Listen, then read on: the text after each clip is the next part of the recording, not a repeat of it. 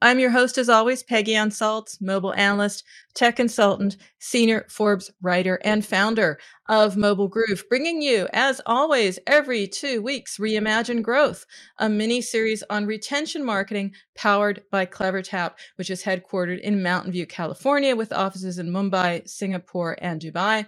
CleverTap empowers digital consumer brands to increase customer retention and lifetime value.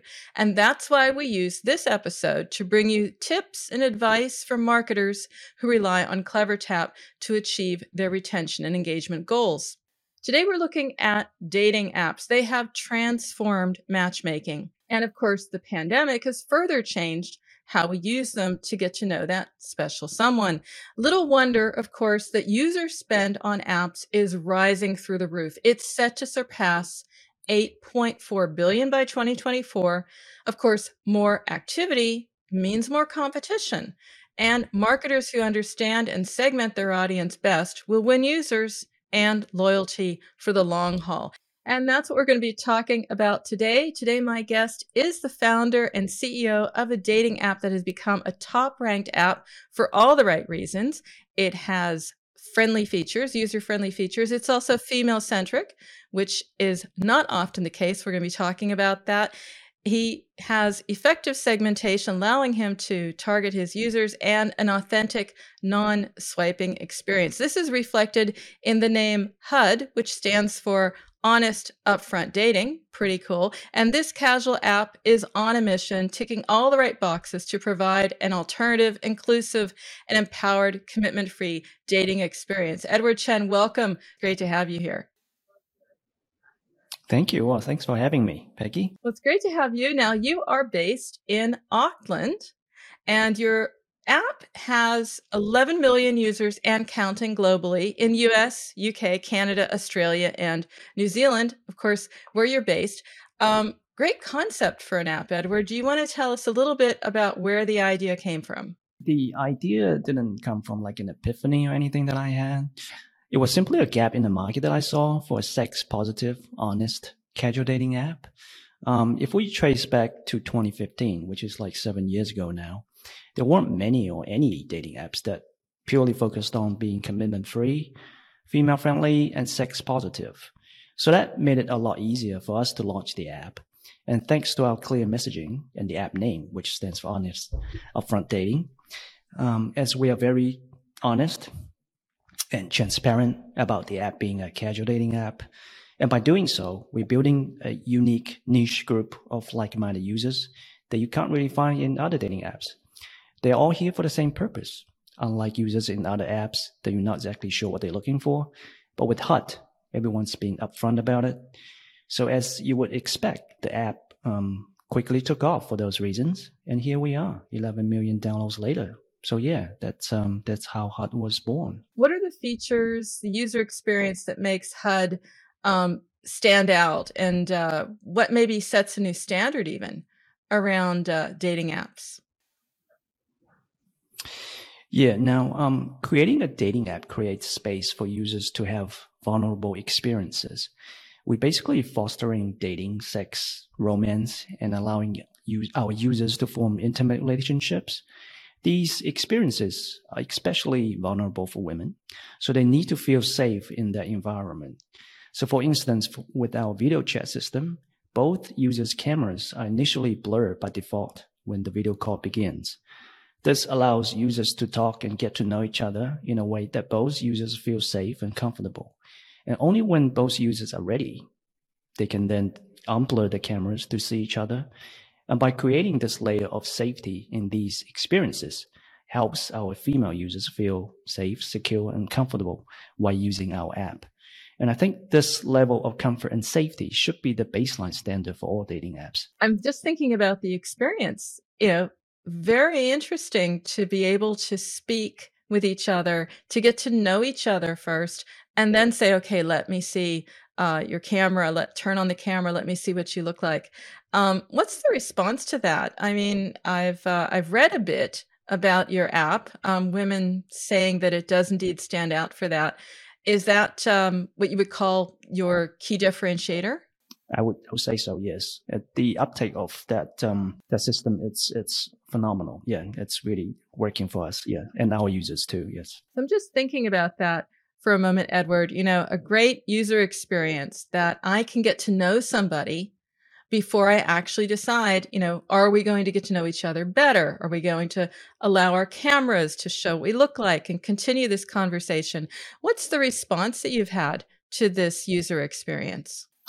Yeah, the response was uh, phenomenal. Um, the uptake of this system was was yeah was massive, and um, it has worked um, really well for um, for our app and our users. So we talk about a great product is a must. That's a given, and you've been thinking about your user experience, obviously, but also effective marketing is a must. And unlike many, I was doing some homework here and you know, you have a very broad marketing mix. It starts with everything from billboards and goes to online. Tell me about that channel mix. What what is working best for you?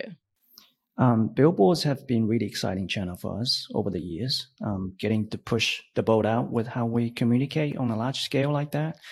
Um, but aside from billboards, events were a major channel for us. We have sponsored and participated in events all over the states, um, Australia and New Zealand.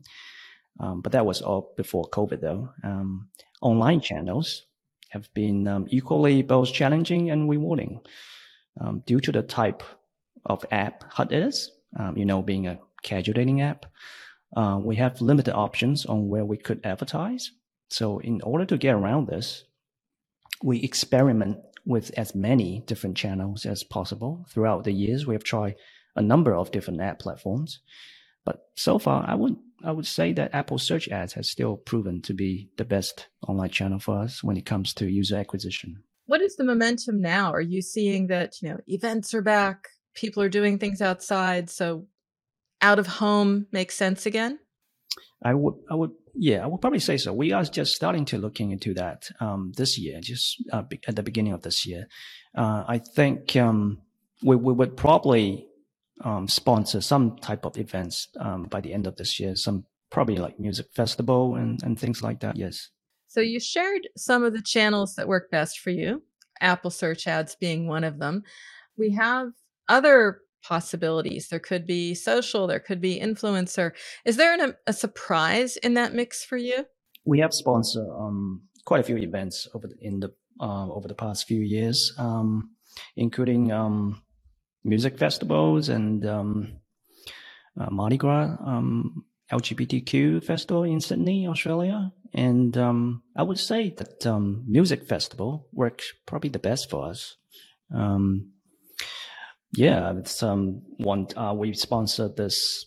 It's probably one of the biggest festival in New Zealand called Rhythm and Vine. Um, when the the um, festival it's been held, um, our sort of download just went through the roof.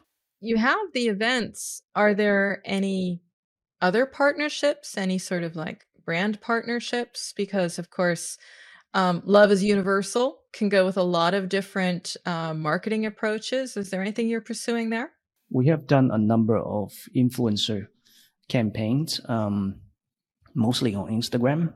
Um, those have particularly worked well for us as well. So I think um, I think that's that's something that we we'll, would um, look at doing again um, pretty soon as well. You have achieved impressive scale, as I said, 11 million users, fast growth, um, high ranks in App Store listings as well.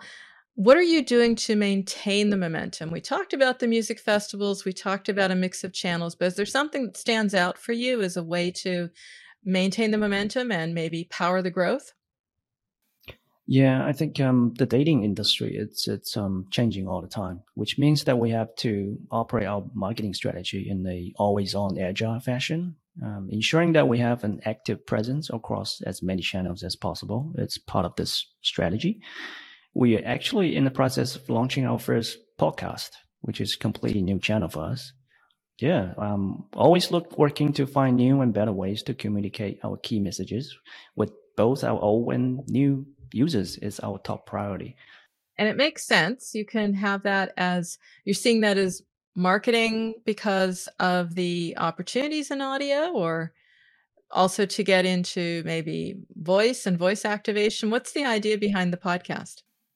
This is actually um, completely new for us, and this idea came from my um, marketing manager, Michaela. So um, she thinks that this is something that we should explore into because podcast is getting really popular, and um, this is just a new way to communicate our messages to our users. So, Edward, it's clear that your app has a different type of experience, but what's outstanding in a way is the focus on safety. You don't see that very often and it's you know it's woman centric it's woman friendly is what i want to say here um, tell me a little bit about how you make that possible yep um, it's um, so one of the features that i uh, mentioned before is the video chat system that um, the cameras were blur initially. That's one of the safety features. And the other feature is chat request. So a male user cannot send a message directly to a female user unless um, unless the, um, uh, the female user has already accepted the chat request. Um, so all messages needs to be accepted first. Um, and once once it's been accepted, um, you cannot just send any random images. Um, photo sending also has to be accepted first. So you so you can imagine that um, dick pics cannot be sent. And then we have a great moderation team working 24 7 around the clock. Um, any users being reported, we'll respond to that straight away. Now to look at marketing. You know, it's more than filling the funnel, it's about driving deep engagement. And in your case, for your business model, converting to subscriptions. Tell me a little bit about the role segmentation plays here. Yep. Um, there are a range of reasons why a user may choose to download our app or any dating apps for that matter. It's not as black and white as people see it. Uh, one of the core functions of app is to give our users exactly the kind of dating experience they're looking for at any moment in time. Whether that is a one night stand or casual friends with benefit situation or just a long distance flirt.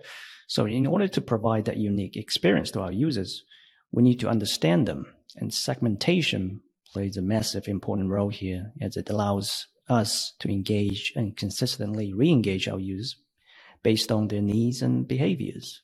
So segmentation has many different flavors, many different approaches. Tell me a little bit more about your approach and also what you've achieved as a result. Using CleverTap to segment our users has been extremely beneficial.